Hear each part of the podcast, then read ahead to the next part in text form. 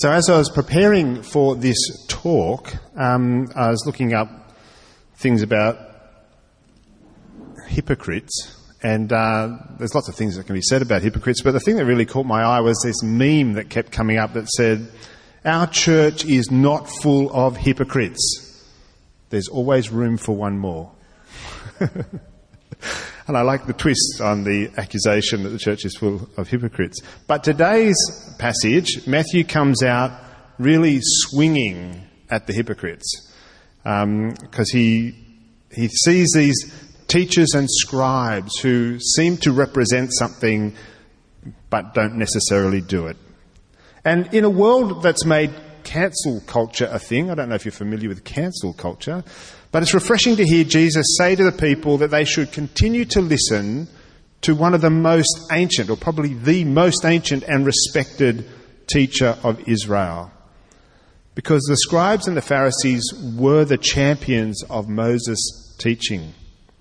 The scribes spent all their time working with the text. They knew every jot and tittle, which is the little markings on the text and where it should go, and they made sure that the copies of the text were accurate. The Pharisees were the theologians.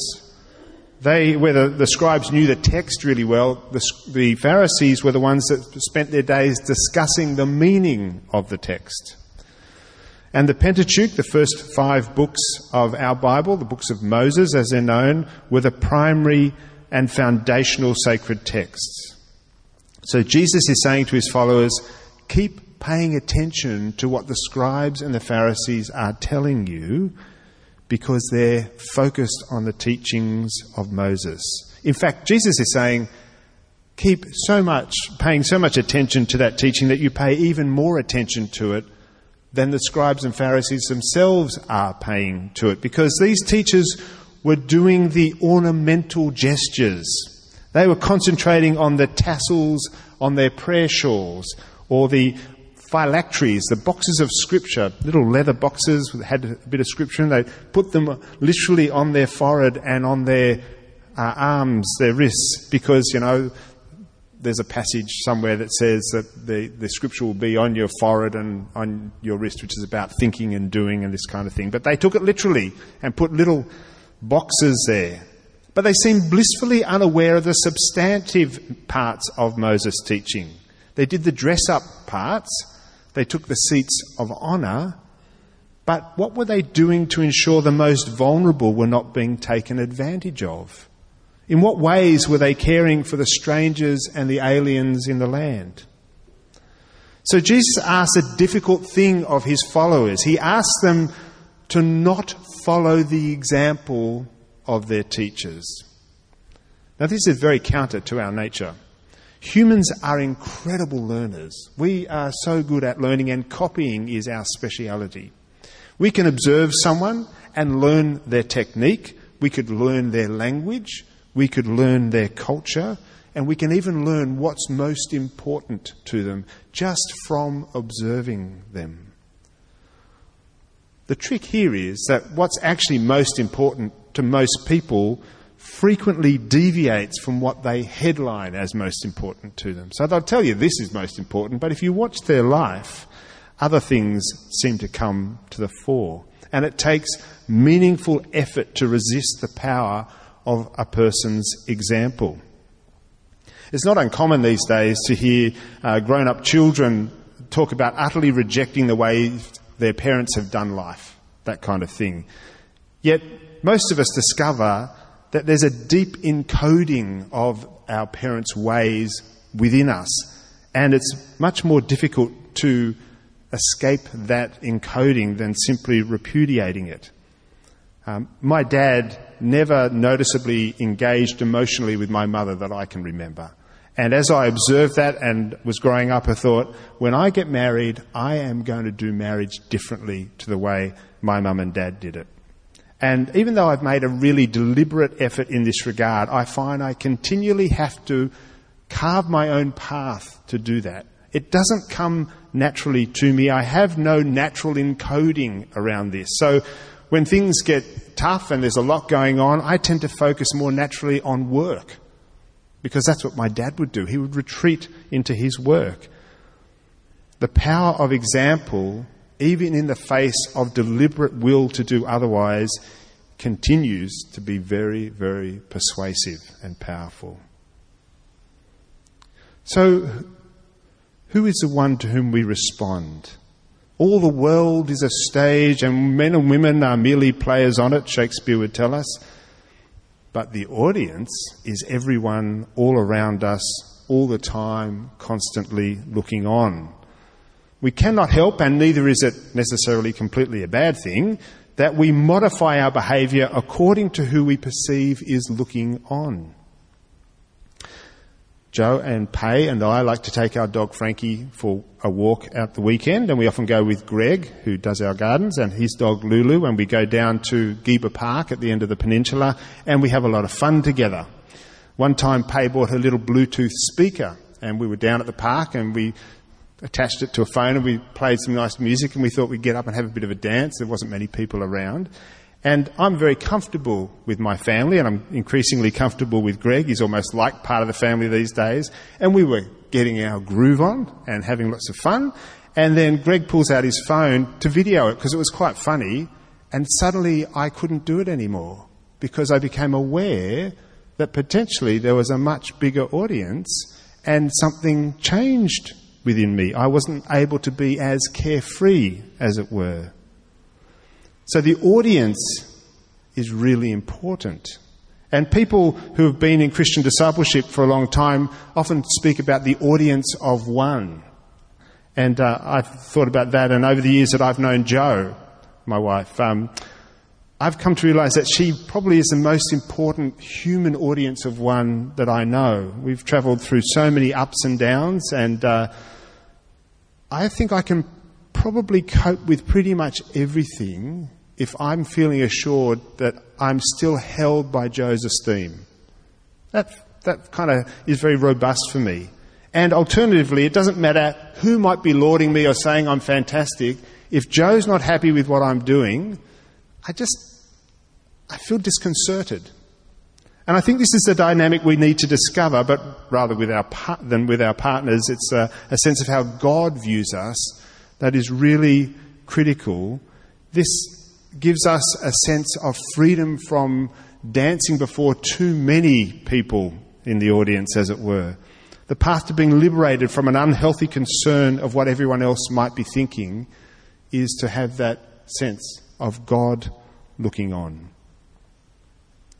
See, our social evolution deeply informs us that we need the group in order to survive. And human beings, no matter what the current culture might pretend, cannot survive in the form of individuals.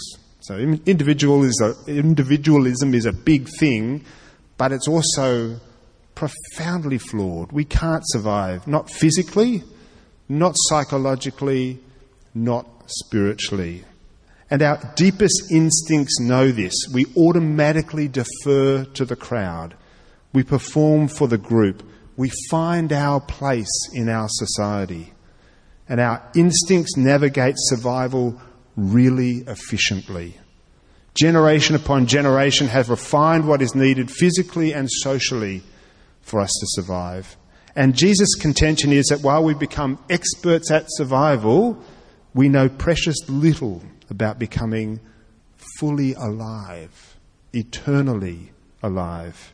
And the deep challenge here is that the path to becoming eternally alive often runs counter to the path of survival. And you can only take the new path if you abandon pursuit of the former one. It's our first nature to do things for an audience. Most of us, in many situations, will behave differently depending on who's watching. As I was saying just a moment ago, I could dance freely with my family and the close friends, but as soon as I thought the audience might change, my whole sense of how I wanted to comport myself changed as well. And I'm sure you know that in your own life as well. Along with uh, who we are in front of, um, there are those, there is that sense of, sorry, let me rephrase. Along with who we are in front of, there is uh, who we want to be when nobody is watching. This is the non theist way of saying when only God is watching. So, who do you want to be when nobody is watching, when only God is watching? That is to ask, who are we when we're not performing in response to the expectations of others? Or even, what is going on in our innermost heart? Priests, ministers, pastors, teachers, parents, we know much about what we're doing is actually a performance of a role. Uh, we certainly are endeavouring to form others in particular ways, but much of what we're doing is performing a role in a structure of a community or a family or an organisation or a society.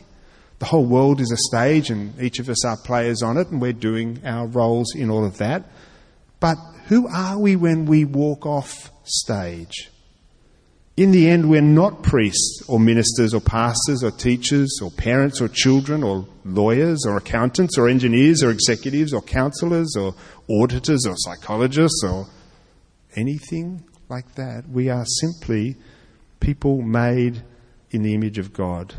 The roles we act will fall away. The identities we have inhabited will fade. And we're left with our essential humanity, not a value based on our accumulated funds, not a list of achievements we have left behind us, and not even the embodiment of a narrative we have been spending our life spinning.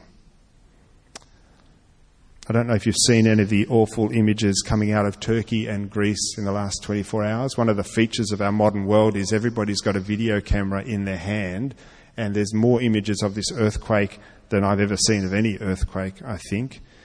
And as I've watched some of those images, and I feel for those people over there, but I couldn't help but get a sense of how fragile are the constructions of human beings. They look so big and so strong and so permanent until the very ground underneath them starts to move. You know, the funny thing is, on a global scale, an earthquake is the minutest of spatial adjustments. The planet does not noticeably shift in size or shape when there is an earthquake. Even when mountains arise where there were no mountains before, or others fall into the sea never to be seen again, there's barely a noticeable glitch on a global scale, right? The earth just continues to be the earth. But for the constructs of humanity, these little movements are devastating. Our world falls apart. All the impressions, all the buildings, all the things we've spent lifetimes or even generations developing can fall away in the blink of an eye if they are not the essence of who we are and what reality is. For we are simply people who have become increasingly formed in the image of God from one degree of glory to another. Or alternatively, we might be people who have been twisted and deformed from God's image as we have sought to evade God's presence and intervention in our lives. Either way, what we are will become apparent to us and others. If we have exalted ourselves and have an exalted view of ourselves, that will be exposed and we will experience a sense of falling into reality. And that could be distressing. If we have a, a humble or more ground based view of ourselves, we might experience being lifted up into a more glorious reality where the way we have lived is affirmed and celebrated and understood to be of an eternal nature. See, the greatest danger of hypocrisy is that the hypocrite's view is not founded on the solid ground of reality. The hypocrite is pretending to himself or herself and to everybody else as well. Eventually, the ground will shift and the truth will out. Those who pretend will be shown up for their pretense they will experience a sense of nakedness and shame, harking back to the garden. And those who have not been pretending will be seen for who they are and they will be celebrated for their integrity and all they have offered to others. To me, it's a no brainer which one of these approaches to life makes more sense to live. So let's pray. Lord Jesus, we thank you that you call us into real life, not to pretend to be something that we are not, not to put on a show, a song and a dance for an audience, but to live into our lives in ways that are eternally good. That no matter what happens, we are glad to be doing that life that is ours to do. Help us to understand how to do that with greater and greater integration and integrity in every way to the glory of your name. Amen.